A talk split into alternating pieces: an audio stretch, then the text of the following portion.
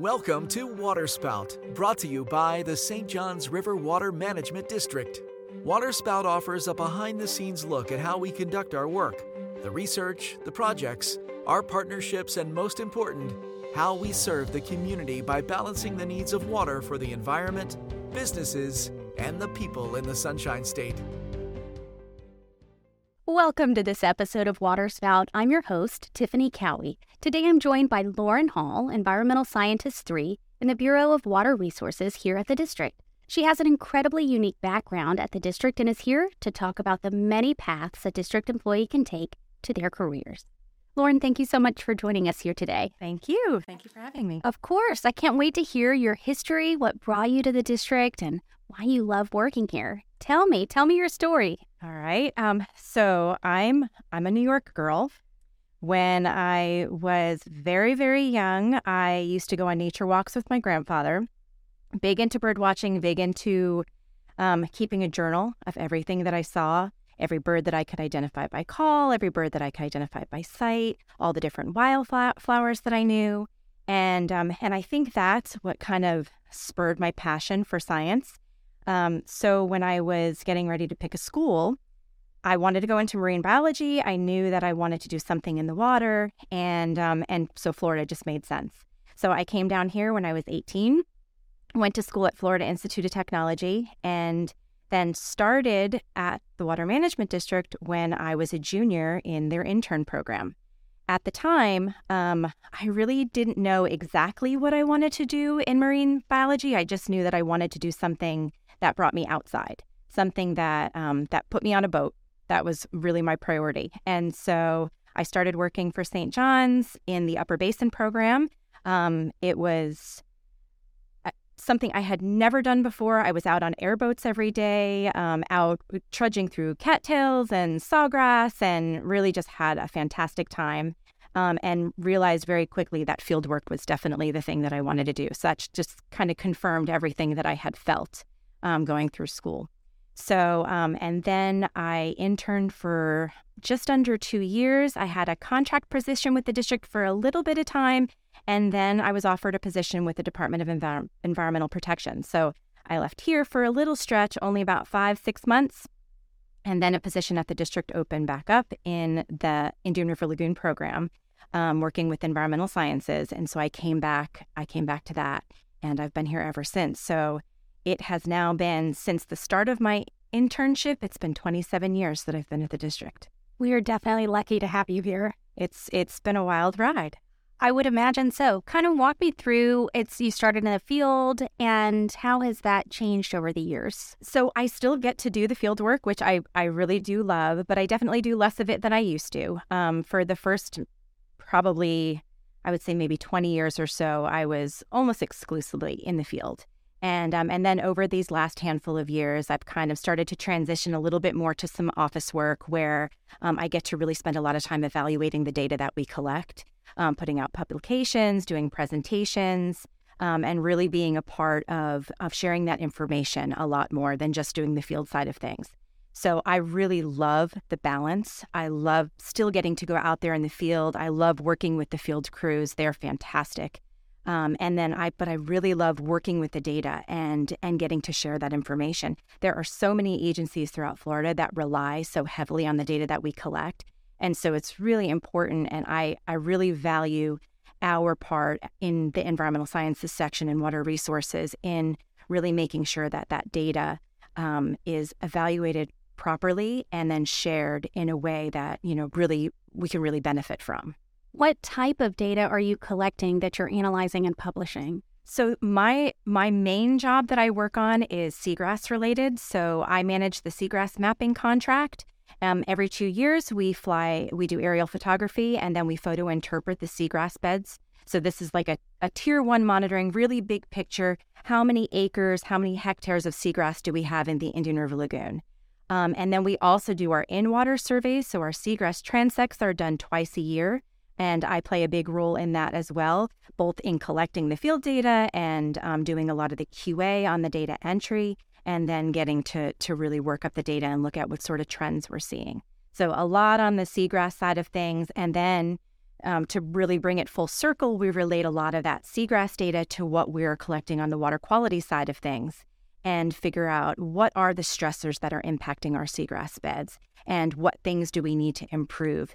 Um, you know, if, if it's nutrient reductions, things that we've been working on for many years to bring those nutrients down so that we can reduce our phytoplankton blooms that can negatively impact our grass beds. So we really relate all the different types of data collection that we do in the lagoon and um, and really give a, a real big picture look at it. So it sounds like when you collect this data, it's it's helpful to those on the outside, but it would also be helpful to different areas within the district. So do you share that also with other of groups? course, yeah. Um, within the district, everyone from our regulatory folks who will come and you know they might have a permit that they're looking at, and they want to find out some information about that particular area, and we just have so much information about the lagoon that I you know I can pull up our maps for that location and show them exactly where we've had seagrass map before and whether or not um, that whatever the permit is that they're evaluating is likely to to have any issues with seagrass impacts.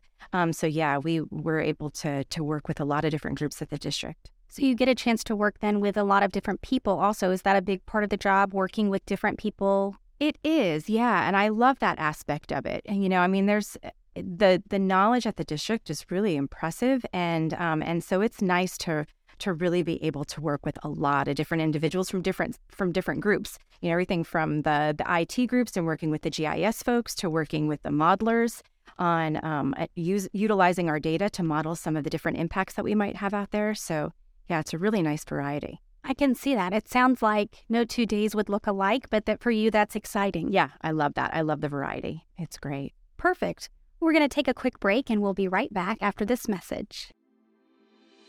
The St. Johns River Water Management District is committed to preserving and protecting Florida's water resources for generations to come.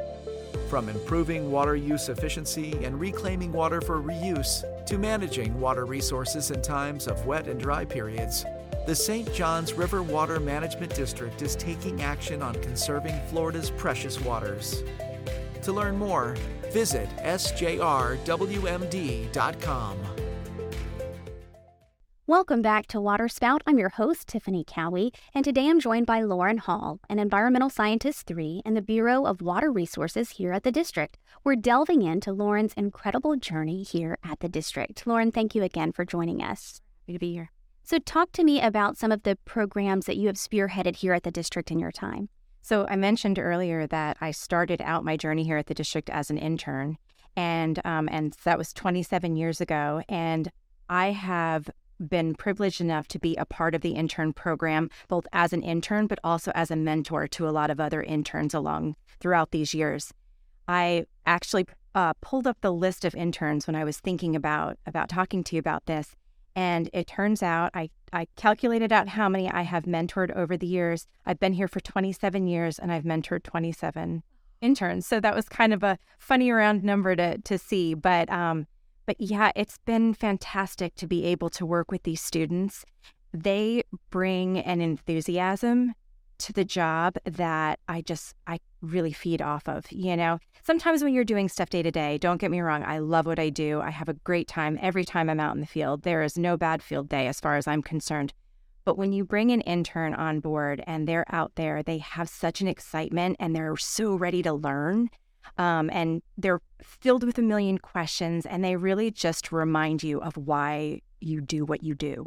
And so, um, so it's just been great to have the opportunity to to work with those students. In your role, how do you promote the internship program? So, if listeners are interested for themselves or their children, how would they find out that there's an internship available? So, we do advertise our internships on our website. Um, and so, you can find out anytime we have an internship available, it will be listed on there. So, you don't have to have a contact here at the district to, to be able to ask that. You can always just check our website on our career page, and those will be listed. Um, I also do reach out to a lot of the professors at our local college. So I'm located at our Palm Bay uh, satellite office, and I'll reach out to any of the colleges within an hour from there. Um, I'm I'm you know very familiar with a lot of the professors at these different schools, and I'll let them know that I have a position available, and they share that with their students. So um so yeah we we get the word out. I think so too. And I've also seen it on our social media account. So I think it's trying to reach students where they're looking to try to get the best students here. So, what are you looking for in an intern when you see an application come across? So, um, so that's a great question. I, when I'm looking at at those applications, when I'm looking at these resumes, I don't necessarily care what school you went to. Um, what I care about is what your big picture goals are, what sort of experience you're bringing, and then really so so much of it is based on that interview. And and that enthusiasm is what I'm really looking forward to. You don't have to know everything about the job. That's not why I'm hiring you. I'm not hiring you because you know everything that I do already. I want to be able to teach you all the things that we're doing. And so you don't have to have this, you know, complete background of information. It's really just that enthusiasm that you're bringing to the table. And if you have that, you're going to learn a lot and we're going to have a lot of fun. I like that. If if someone's interested, what what does a day look like for an intern, or or maybe what does a semester look like for an intern? Um, so one of the the best things that you can get out of the internship program, um, working with me directly, is that field experience. We get out in the field. Usually, it's a, a two day a week position, and we get out in the field as as much as we possibly can. You're going to learn boating skills. You're going to learn all those in water skills, and you're just also going to learn about the ecology out there in, in the Indian River Lagoon. Um, I love when interns ask questions. In fact, um, one of our employees who's been an employee here for 20 years started out as one of my interns back in 2000, 2001. And she, we te- I tease her about it now, but she had so many questions every day that by the end of the day, I was exhausted. I was just constantly answering questions. But I look at her now and I'm like, and here she is. She's still, she's one of our employees at the district. She's been here for over 20 years. She's a phenomenal employee. And I feel like that was just, again, such a great part of her journey. So she asked all those questions because she was so excited to learn. And I love that. What a benefit to the district also to have an employee who started as an intern and we get 20 years to spend with them. Yes, absolutely. So, definitely a benefit to the district. What is the benefit to the intern for coming in and interning? I, one thing that they're getting is that hands-on experience and so you get a great a, a, great amount of experience when you're working your way through your classes in college and sometimes some of the lab work and things like that but really getting that day-to-day hands-on experience doing the work is a huge benefit a lot of people will graduate now with a degree but having actual experience that you can also put on your resume and then also making some of those contacts it's a pretty small community in in you know, biology here in, in Florida. I know a lot of people that do this type of work. And so when it comes time for you to go out into into that career force, I can put you in touch with a lot of people that might be looking for employees. And so making those contacts, having that hands-on experience, um, and we also give you an opportunity to do a project that you can really call your own. So um, you know, you don't come in and just shadow me the whole time. You're going to get a project that you can you're going to write up how we're going to do the project. You're going to do the project yourself, and then you're going to get to present it to our other scientists here at the district. So you really get to kind of take that ownership of the project. And I think that's another great thing that you can put on a resume. I think so too. And I like that you've shared that you have relationships and you're willing, if there's not an opening at the district and they're the right fit, you're willing to help them be able to navigate finding and making a career out of this. Worse. And and also consider that you might do an internship here, and maybe at the end of it, you find out I didn't love seagrass. I don't know how. Of course, of course not. Maybe you find out, you know, that just wasn't really your thing. You were really more interested in working with fish, or you're more interested in working with marine mammals. I know people that do that too. So if you're interested in that, be upfront, be honest with me, and say, hey, seagrass was great. I learned a lot, but I'm really interested in working with fish. And I can put you in touch with people that do that, and you can further your career that way.